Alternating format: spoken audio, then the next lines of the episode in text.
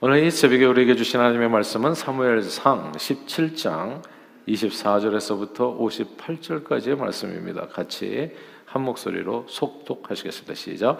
이스라엘 모든 사람이 그 사람을 보고 심히 두려워하여 그 앞에서 도망하며 이스라엘 사람들이 이르되 너희가 이 올라온 사람들을 보았느냐 참으로 이스라엘을 모욕하러 왔도다. 그를 죽이는 사람은 왕의 많은 재물로 부하게 하고 그의 딸을 그에게 주고 그 아버지의 집을 이스라엘 중에서 세금을 면제하게 하시리라. 다윗이 곁에 서 있는 사람들에게 말하여 이르되 이 블레셋 사람을 죽여 이스라엘의 치욕을 제거하는 사람에게는 어떠한 대우를 하겠느냐? 이 할례 받지 않은 블레셋 사람이 사람이 누구이기에 살아계신 하나님의 군대를 모욕하겠느냐?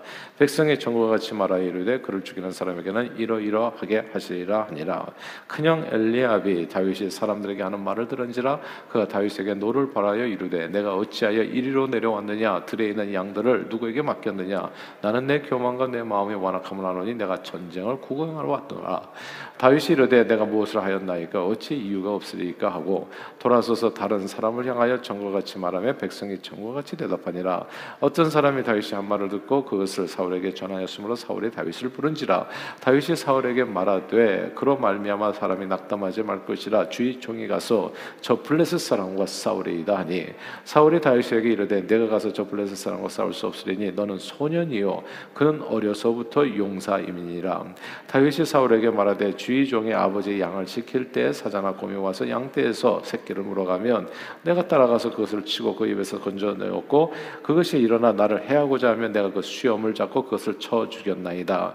주의 종의 사자와 곰도 쳤은즉 살아계시는 하나님의 군대를 모욕하니 할례 받지 않은 블레셋 사람이리까 그가 그 짐승의 하나와 같이 되리이다. 또 다윗이 이르되 여호와께서 나를 사자의 발톱과 곰의 발톱에서 건져내셨은즉 나를 이 블레셋 사람의 손에서도 건져내시리이다. 사울이 다윗에게 이르되 가라 여호와께서 너와 함께 계시기를 원하노라 이에 사울의 자기 군복을 다윗에게 입히고 노투 구를 그의 머리에 씌우고 또 그에게 갑옷을 입히며 다윗이 칼을 군복 위에 차고는 익숙하지 못함으로 시험적으로 걸어보다가 사울에게 말하되 익숙하지 못하니 이것을 입고 가지 못하겠나이나 하고 곧 벗고 손에 막대기를 들고 시내에서 매끄러운 돌 다섯을 골라서 자기 목자의 제구 그 주머니에 넣고 손에 물매를 가지고 블레셋 사람 앞에로 나아가니라. 블레셋 사람이 방 방패든 사람을 앞세우고 다윗에게로 점점 가까이 나아가니라. 그 블레셋 사람이 둘러보다가 다윗을 보고 없신 여기니 이는 그가 젊고 붉고 용모가 아름다움이라. 블레셋 사람이 다윗에게 이르되 내가 나를 개로 여기고 막대기를 가지고 내게 나왔느냐고 그의 신들의 이름으로 다윗을 저주하고 그 블레셋 사람이 또 다윗에게 이르되 내게로 오라. 내가 내 살을 공중의 새들과 들짐승들에게 주리라 하는지라. 다윗이 블레셋 사람에게 이르되 너는 칼과 단, 창과 단창으로 내게 나아오거니와 하나님아 나는 만군의 여호와의 이름 곧 내가 모욕하는 이스라엘 군대의 하나님의 이름으로 내게 나아가노라. 오늘 여호와께서 너를 내 손에 넘기시리니 내가 너를 쳐서 내 목을 베고 블레셋 군대의 시체를 오늘 공중의 새와 땅의 들짐승들에게 주어 온 땅으로 이스라엘의 하나님의 계신 줄 알게 하겠고 또 여호와의 구원하심이 칼과 창에 있지 아니함을 이 무리에게 알게 하리라. 전쟁은 여호와께 속한 것인즉 그가 너희를 우리 손에 넘기시리라. 블레셋 사람이 일어나 다윗에게로 마주 가까이 올 때 다윗이 블레셋 사람을 향하여 빨리 달리며 손을 주머니에 넣어 돌을 가지고 물매로 던져 블레셋 사람의 이마를 치매 돌이 그의 이마에 박히니 땅에 엎드려지니라. 다윗이 같이 물매와 돌로 블레셋 사람을 이기고 그를 쳐 죽였으나 자기 손에는 칼이 없었더라. 다윗이 달려가서 블레셋 사람을 밟고 그의 칼을 그 칼집에서 빼내어 그 칼로 그를 죽이고 그의 머리를 베니 블레셋 사람들이 자기 용사의 죽음을 보고 도망하는지라. 이스라엘과 유다 사람들이 일어나서 소리 지르며 블레셋 사람들을 쫓아 아, 가이와 에그론 성문까지 이르렀고 블레셋 사람들의 부생자들은 사라임 가는 길에서부터 가드와 에그론까지 엎드려졌더라. 이스라엘 자손이 블레셋 사람들을 쫓다가 돌아와서 그들의 진영을 노력하였고 다윗은 그 블레셋 사람의 머리를 예루살렘으로 가져가고 갑주는 자기 장막에 두니라. 사울은 사, 다윗이 블레셋 사람을 향하여 나아감을 보고 군사령관 아브넬에게 묻되 아브넬아 이 소년이 누구의 아들이냐 아브넬이 이르되 왕이여 왕이 사심으로 맹세하옵나니 내가 알지 못하나이다 하며 왕이 이르되 너는 이 청년이 누구의 아들인가 물어보라 하였더니 다윗이 그 블레셋 사람을 죽이고 돌아올 때 그의 블레셋 사람의 머리가 그의 손에 있는 채 아브넬이 그를 사울 앞으로 인도하니 사울이 그에게 묻되 소년이여 누구의 아들이냐 하니 다윗이 대답하되 나는 주의 종 베들레헴 사람 이세의 아들이니이다 하니라 아멘. 신데렐라 이야기를 하실 겁니다. 어려서 친어머니를 잃고 어머니가 아버지가 재혼해서 계모 아래서 온갖 구박을 받고 살다가 이제 요저, 요정이 마법으로 만든 이제 호박마차와 유리구두 한 짝 덕분에 왕자와 결혼해서 왕자비로 인생 역전에 성공한다는 이 여인의 이야기가 이제 신데렐라 이야기죠. 신데렐라는 어려서 친어머니를 잃고 계모 아래서 성장했습니다. 아버지는 바깥일로 인해서 집에 있는 경우가 많지 않아서 신데렐라는 계모와 두 명의 이제 의붓 언니에게 온갖 괴롭힘을 당하며 집안의 꾸준히를 타고 어, 살아가게 되지요. 정말 불쌍한 그리고 또 이렇게 비천한 삶을 살게 됩니다. 어느 날 왕자가 그런데 어느 날 왕자가 신부감을 구하기 위해서 무도회를 연다는 소식을 이제 모든 아, 그 나라의 처녀들이 다 이제 접하게 되는 거죠. 그래서 이제 이 계모와 이제 이 두 어붓 언니들은 이제 그 무도에 갈 생각으로 들떠 있는데 이제 이 신델레나는 가고 싶었지만 계모가 집에 남아 있으라고 너는 집에서 집을 허드렛 일을 보고 있어야지 그런데 가는 게 아니다 해가지고 신델레나는 혼자 집에 남아서 계모가 시킨 고된 일들을 할 수밖에 없었습니다. 아, 그런데 혼자 집에 남은 신델렐라에게 이제 착한 신데렐라에게 이제 요정이 나타나는 거죠. 아, 그래서 신데렐라를 돕게 됩니다. 요정이 부린 마법의 도움으로 드레스를 얻어서 마차와 말 수행원 유리구두를 마련하고 화려한 모습으로 변신해서 이제 무도 회장에 탁 이렇게 등장하게 되니까 왕자가 한눈에 반하잖아요. 한눈에 반해가지고 그래서 왕자와 함께 그 무도회장에서 춤도 추게 됩니다. 매우 행복한 시간을 보냈는데 12시 땡땡 종일 치면은 마법이 풀린다고 했잖아요. 아 그러니까 가만 보니까 시간이 정신없이 지나서 12시가 가까워진 거에서 허겁지겁 무도회장을 빠져나오다가 그만 이제 유리구두 한 짝을 잃어버리게 되는 것이죠. 왕자는 신데렐라를 잊을 수가 없어서 그 이 유리구두에 발이 딱 맞는 여인과 결혼하 겠다고 공언을 하고 이제 온 나라를 다 두루두루 이제 뒤지게 됩니다. 이제 아가씨를 찾아다니다가 우연히 신데렐라 집에 들러서 이제 집안일을 하던 그녀에게 이제 구두를 탁 씻겨본 순간에 와 그 발이 맞는 거예요. 발이 그 구두에 딱 맞는 것을 보게 되면서 그녀를 아내로 맞아서 행복하게 잘 살았다는 이야기. 이게 신데렐라 스토리거든요.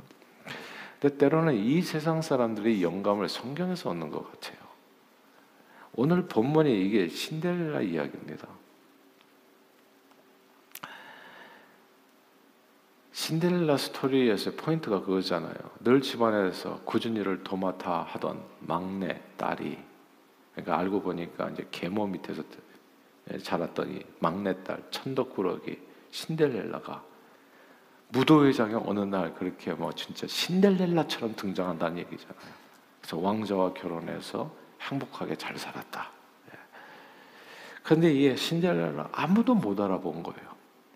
집에서 꾸준히 일을 하고 도맡아 하는 이 막내딸을 아무도 이 딸의 진가를 알아보지를 못했는데 이제 왕자가 알아보는 거잖아요. 다윗은 이세 여덟 아들 중에 막내 아들이었습니다. 근데 성경을 자세히 읽어보면 다윗은 다른 아들처럼 집안에서 제대로 대우를 받지 못한 자였다는 것을 보게 됩니다. 사무엘 선지자가 와서 아들들을 보여달라고 했을 때 이세는 웬일인지 막내 아들은 보여주지 않아요. 다윗만 뒤에 남아서 이게 사무엘의 선지자일 뿐만 아니라 당시 사사에서 최고 권력자, 최고 권력자여서 아들들을 보여달라고 그러는데 아들을 뒤에 숨겼다는 거 이건 말이 안 돼요. 이 아들에게 뭐가 문제가 있는 거예요. 뒤에 남겨두고 양치는 일을 하게 됩니다. 어, 양치는 자가 없어가지고 형들이 다 나가면 양볼 사람이 없어가지고 다윗이 뒤에 남겨졌다 이렇게 이해할 수 있을 것 같은데, 근데 이게 말이 안 되는 이유가 어제 말씀해 보면 오늘은 어떻게 양을 남겨두고 왔겠어요? 오늘은 이 전쟁터로. 사무엘상 17장 20절에 보면 아버지 심부름으로 지금 전쟁터에 나가 있는 형들에게 도시락을 전달해 주라. 이렇게 얘기했을 때 자유롭게 양을 맡기고 떠날 수 있는 양치는 사람들이 있었어요. 일꾼들이 이 집에는. 그러면 이스라엘의 최고 지도자 사무엘이 이세의 집을 방문해서 아들들을 보자고 했을 때 아버지가 아들을 뒤에 남긴 게 이게 약간 이해가 안 되는 내용이에요. 그리고 오늘 본문에서 아버지 말대로 형들에게 도시락을 전해 주었을 때 큰 형 엘리압이 정말 좀 과도하게 화를 냅니다. 다윗을 보고. 그리고 동생을 혼냅니다. 그 내용을 한번 잠깐 읽어볼까요? 28절이에요. 28절 같이 읽겠습니다. 시작. 큰형 엘리압이 다윗이 사람들에게 하는 말을 들은지라 그가 다윗에게 노를 발하여 이르되 네가 어찌하여 이리로 내려왔느냐 들에 있는 양들은 누구에게 맡겼느냐 나는 네 교만과 네 마음의 완악함을 아노니 네가 전쟁을 구경하러 왔노라 이게 좀 형이 막내하게 할 얘기는 아니에요 이렇게까지 혼낼 일이 아니거든요 분명히 이 동생의 안위가 걱정이 돼서 하는 말은 아닙니다 아주 동생을 심하게 질타하죠. 공동 번역 성경에 하면 이제 성경 역번이 많잖아요. 이 구절을 좀 더 실감나게 번역했습니다. 큰형 엘리야이 화를 내며 소리쳤습니다. 네가 뭐 하겠다고 여기 내려왔느냐? 들판에 있는 몇 마리 안 되는 양새끼는 누구한테 맡겼지? 이 건방지고 못된 녀석. 네가 싸움 구경하러 온 줄 내가 모를 줄 알아? 이게 공동 번역의 번역이에요. 좀 실감나게. 아무리 양보해서 생각해 봐도요, 이거는 위험을 무릅쓰고 자기에게 도시락을 전달해 주러 온 막내 동생을 대하는 친형의 태도라고 이야기는 어렵습니다. 그래서 학다, 학자 들 중에는 이세의 아들 다윗이 아마도 창세기의 막내 아들 요새처럼 이세가 가졌던 여러 아내들 중에 태어난 배다른 동생이거나 혹은 이세가 재혼한 여성이 데려온 자식일 가능성이 있다고 말을 합니다. 이럴 리가 없다. 문맥을 아무리 따져봐도 시편에는 아버지도 나를 버렸다는 얘기가 있어요. 부모도.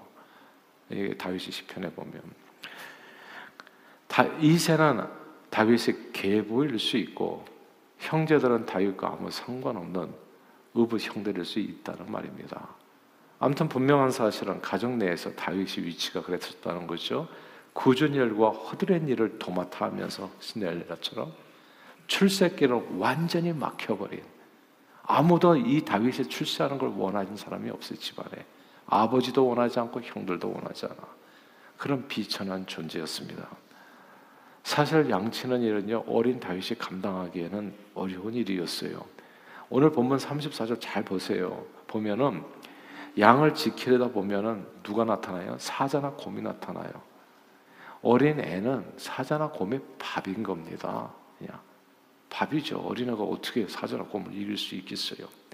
그건 양을 치다가 목숨을 잃을 수도 있다는 거예요. 그러니까 이 자식은 죽어도 상관없는 자식이었던 거예요. 어떤 의미에서 본다면 나가서 네가 사자 만나서 죽으면 짐승에게 찢겼구나. 과거 요셉도 그랬잖아요. 짐승에게 찢겼다 하니까 그냥 받아들이는 거예요. 짐승이 많았던 거거든요. 근데 그 위험한 일을 어린 다윗에게 맡겼다는 게 이게 놀라울 뿐이에요. 가정에서 아버지에게 그리고 형들에게 왕따, 딸을 당한 이 다윗인데 이 다윗이 오히려 그 모든 환란이 그에게 복이 되어졌습니다. 그래서 여기서 우리가 한 가지 딱 정리하고 넘어가면 억울하게 생각하지 마세요. 내가 우리 부모를 잘못 만나서 우리가 환경 원망하고 사람 원망하는 사람들이 있어요. 제발 억울하게 생각하지 마세요. 제가 늘 드리는 얘기에 진짜 시험 받지 마세요. 그러니까 다윗은 진짜 100% 시험 받을 수 있는 환경이에요. 자기 운명을 저주하면서 살아도 하나도 이상하지 않아. 근데 다윗은 자기 운명을 저주하는 대신에 환란을 극복할 수 있는 길을 선택합니다. 그게 뭐냐면 여호와를 의지하는 거예요. 제가 언젠가 말씀드렸잖아요. 저는 큰 교회 출신이 아니에요. 제가 어렸을 때 다녔던 교회들을 보니까 다 작아. 그러니까 제가 항상 아쉬웠던 게 뭐냐면 정말 이렇게 규모 있는 교회에서 좋은 목사님 만나가지고 훈련 받았으면 얼마나 내가 큰 인물이 됐겠나. 이게 항상 아쉬웠었어요. 근데 어느 순간에 그 아쉬움이 완전히 사라졌어요. 그게 아니구나. 내가 사람을 의지하지 않고 그러니까 지금까지 제가 보니까 평생에 사람을 의지하지 않고 하나님을 더 제가 지금도 새벽 기도 이렇게 중요하게 생각하는 무슨 이유가 있는 거예요 분명히 정말 저는 하나님께서 나를 돕지 않으면 설 수 없는 그런 순간들이 있었어요 제 인생에는 진짜 많았어요 그러니까 어떤 훌륭한 모델이 있으면 따라가면 너무나 좋겠는데 그런 게 없었다고요 아무튼 그러니까 내 삶에 있는 환란이라고 하는 것은 어려움이라는 것은 고난이라는 것은 항상 변장된 축복이라고 생각하면 그게 맞습니다. 그 일을 통해서 더욱더 주님을 의지하기를 바래요. 다윗이 그랬었다는 겁니다. 다윗이 다윗에게 있었던 모든 정말 남들이 볼 때는 저주스러운 환경과 그런 삶의 모습들이 다윗에게서는 오로지 다 복이 되었어요. 다윗은 부모마저도 의지할 수 없는 그런 상황 속에서 하나님에 대한 엄청난 믿음을 키우게 됩니다. 정말 다윗이 시편에 보면 부모도 나를 버렸다는 말씀이 있거든요. 근데 하나님은 내게 응답하셨다. 그때 다윗은 오직 하나님만을 의지하게 됩니다. 그리고 망군의 여호와 하나님을 의지해서 정말 자기에게 달려드는 이 사자를 이긴 거예요. 이 꼬마가 말하자면 그런 사지로 누가 몰아넣냐고요. 아빠가 거기 가서 너 양치라고 얘기한 거잖아요. 형들은 다 안전한 데 가 있고. 근데 그 속에서 얼마나 외롭고 괴로웠겠어요. 근데 이 꼬마가 그 순간에 하나님을 의지한 거예요. 망군의 여호와여. 나를 불쌍히 여겨 주시고 내 생명을 지켜 주십시오. 그랬을 때 하나님의 신이 다윗에게 임해서 자기에게 달려드는 사자를 때려 눕히고 그리고 검을 때려 잡을 수가 있었던 겁니다. 비교할 수 없이 연약한 다윗은 엄청난 능력으로 하나님을 의지했을 때 사자와 검을 때려잡고 양들을 자기 목숨만 구한 게 아니라 자기가 지키는 양들의 생명을 다 지킬 수 있었어요. 이 다윗의 모습이 오늘 본문에 나와요. 골리앗 앞에서도 그대로 나옵니다. 이게 안에서 깨진 바가지는 밖에서도 샌다고요. 안에서 깨지지 않은 바가지는 밖에서 안 새고. 내가 양칠 때 있었던 모습이 그대로 나타나는 거예요. 작은 일에 꼭 충성하십시오. 교회 일도 작은 일에 충성하세요. 이까이 것 하고 아무렇게나 하지 마세요. 한 사람을 대할 때도 최선을 다해서 주를 섬기듯이 그러면 그게 성공의 길이에요. 교회 부흥을 사람들은 뭐 새로운 사람 보내달라고 얘기하지만 새로운 사람 보내줄 필요가 일도 없어요. 교회는 무조건 부흥해요. 뭐만 하면 서로 사랑하기만 하면 서로 진짜 사랑하면 그냥 교회는 무조건 사람들은 다 사랑이 굶주려 있어요. 돈이 굶주린 게 아니에요. 밥 먹고 못 사는 사람이 세상에 어디 있습니까? 특별히 미국 같은 세상에서 이렇게 소셜 시스템이 잘 되는 사람이 교회 나오는 이유는 딱 하나예요. 사랑이 굶주려서 나온다고요. 서로 뜨겁게 사랑하기만 하면 잘해주면 돼요. 말을 잘해주고, 그리고 섬김을 잘해주고. 이번에도 우리가 지금 뭐 BBS 이런 거 할 때, 제가 하겠습니다. 제가 하겠습니다. 누가 시키기 전에 삶을 드리고, 정말 치열하게 목숨 걸고 미친 듯이 그렇게 하나님을 섬기고 서로 사랑하면 교회는 어마어마하게 부흥합니다, 여러분. 뭐 특별히 더 할 게 없다고요. 그래서 이 다윗이 이 안에서 이게 세지 않은 바가지 밖에서 안 세듯이 들판에서 있었던 다윗의 모습이 오늘 골리앗 앞에서도 똑같이 나타납니다. 오늘 보면 17장 45절 읽겠습니다. 17장 45절 시작. 다윗이 블레셋 사람에게 이르되 너는 칼과 창과 단창으로 내게 나아가 오거니와 나는 망군의 여호와 이름 곧 내가 모욕하는 이스라엘 군대의 하나님의 이름으로 내게 나아가노라. 아멘. 다윗은 이 마음으로 살았어요. 저는 이 말씀을 저와 여러분들이 외울 수 있게 아니 마음에 새길 수 있게 되기를 바래요. 매일 매 순간 만군의 여호와의 이름으로 사시는 저와 여러분들이 다 되시기를 주님 이름으로 축복합니다. 사람 의지에서 살지 마시고요. 환경 의지에서 살지 마시고요. 만군의 여호와의 이름을 의지해서 사시는 우리 모두가 되기를 소원합니다. 들판에서 양떼를 덮치는 사자와 곰을 향해서 돌진하듯이 다윗은 100% 망군의 여호와의 이름을 의지해서 골리앗을 향해서 달려갑니다. 그리고 다윗의 믿음의 고백처럼 이루어집니다. 된다면 되어지는 거예요. 누가 하나님의 자녀됨의 권세를 과소평가합니까? 그러니까 저는 이 성, 성전 건축 이런 걸 제발 걱정하지를 마세요. 대신에 제가 부탁드리고 싶은 거는 망군의 여호와 이름으로 기도하십시오. 그걸 부탁드리는 거예요. 염려는 다 붙들어 매시고 망군의 여호와의 이름으로 그러면 그 태산 같은 골리앗이 쓰러지는 것을 보게 되는 겁니다. 믿음대로 되어지는 거예요.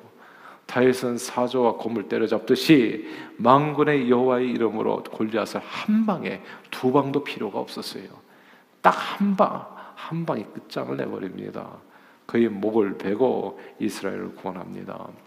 사울 왕은 골리앗을 이기는 자에게 많은 재물과 함께 딸을 딸을 주고 세금까지 면제해 주겠다고 공약했었습니다. 다윗은 만군의 여호와 이름으로 골리앗을 때려 눕히면서 마치 신데렐라처럼 이스라엘 무대에 등장하게 됩니다. 사자와 곰을 때려잡고 골리앗을 한 방에 골로, 골로 보낼 수 있었던 그 능력이 만군의 여호와의 이름 안에 있어요. 제가 one two three one thousand 비전 얘기하잖아요. 제발 자기 능력으로 뭘 평가하지 마시고요. 하나님을 좀 믿으세요. 그냥. 그러니까 제가 기도하는 모든 내용들 북한 땅에 교회가 세워지고 이거 사람이 못하는 일이기 때문에 기도하는 거예요.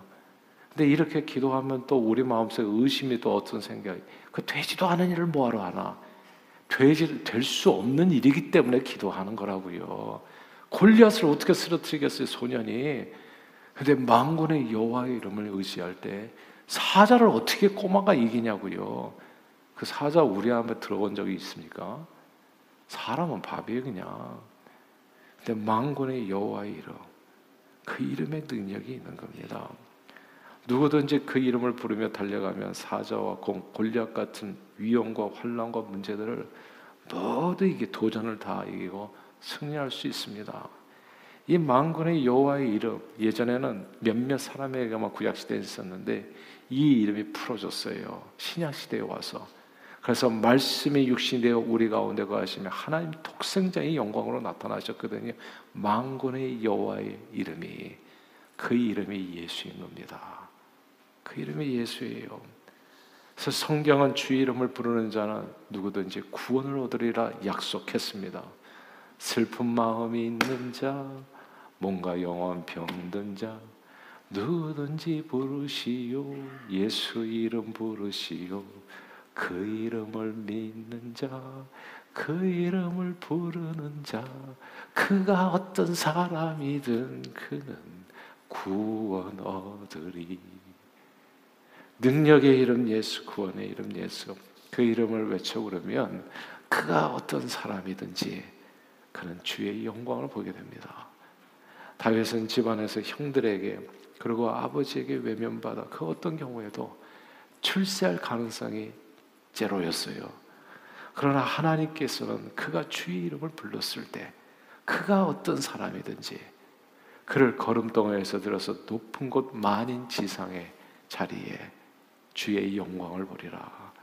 크게 되고 위대하게 되는 모든 일이 하나님의 손으로 말미암는 겁니다. 그러므로 오늘 이 아침에도 능력의 주, 구원의 주, 치유의 주, 승리의 주 예수 그리스도 그 이름을 크게 외쳐 불러서 오직 주님밖에 주실 수 없는 놀라운 구원의 은총을 여러분의 삶에서 구체적으로 경험하기를 주님 이름으로 축원합니다. 제가 보니까 진짜 100% 하나님께서 축복해 주시더라고요. 암에 걸려가지고 투병 중이었던 사람이 깨끗이 우리 병에서 교회에서 진짜 다 나왔어요. 진짜 100%. 저는요 예수 전하는 게 입술로만 전하는 게 이거 아무 의미 없다고 생각해요 오늘날에는. 하나님은 우리 가운데 능력으로 나타나셔야 되는 거예요. 2000년 전에 수많은 병자들을 모두 고치셨던 그 주님께서 오늘날 저와 여러분의 삶을 통해서 그분이 나타나셨다고 확신해요. 교회는 건물이 아니잖아요. 하나님의 신이 역사는 임재와 영광이 나타나는 곳. 그러면 그것은 무조건 음식이 맛있으니까 저 시골 상가까지 몇 시간치 트라베가지고 문전 성실을 이루더라고요. 주님의 몸된 교회가 부끄럽게 서서는 안 된다 생각합니다. 하나님의 신이 역사하는 것으로 망군의 여호와 이름이 그 영광이 나타나는 것으로 오늘 이 아침에도 주의 이름을 부르십시다. 그래서 여러분의 삶에서 풍성의 그 역사는 제가 언제가 얘기했잖아요. 난 예수 안 믿는 사람같이 불쌍한 사람이 제발 부러워하지 마세요. 트럼프 타워 그 두 개 쌍둥이 타워가 뭐가 부럽습니까 그게 오늘이라도 죽으면 그건 다 남의 것이 돼버리는데 그냥 예수 안 믿는 사람 무슨 배짱으로 사는지 알 수가 없어. 진짜 죽고 싶냐는 거예요. 죽고 영원히. 예. 사람이 이제 어제 제가 어디 병원 신방하는데 요만큼만 아파도 사람은 펄펄 뛰어.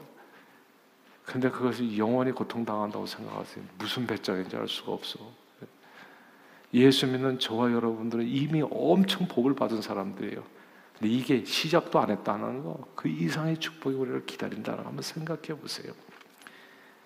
그 이름을 온 세상에 증거하는 존귀하게 쓰임받은 저 여러분들 되시기를 바라고 매일 새벽 눈 뜨자마자 예수 이름 불러서 하루를 힘차게 시작하시고 새벽 기도에 다 오세요. 예, 별일 없으시면 그렇게 사세요. 주님 이름 부르면서 제발 예.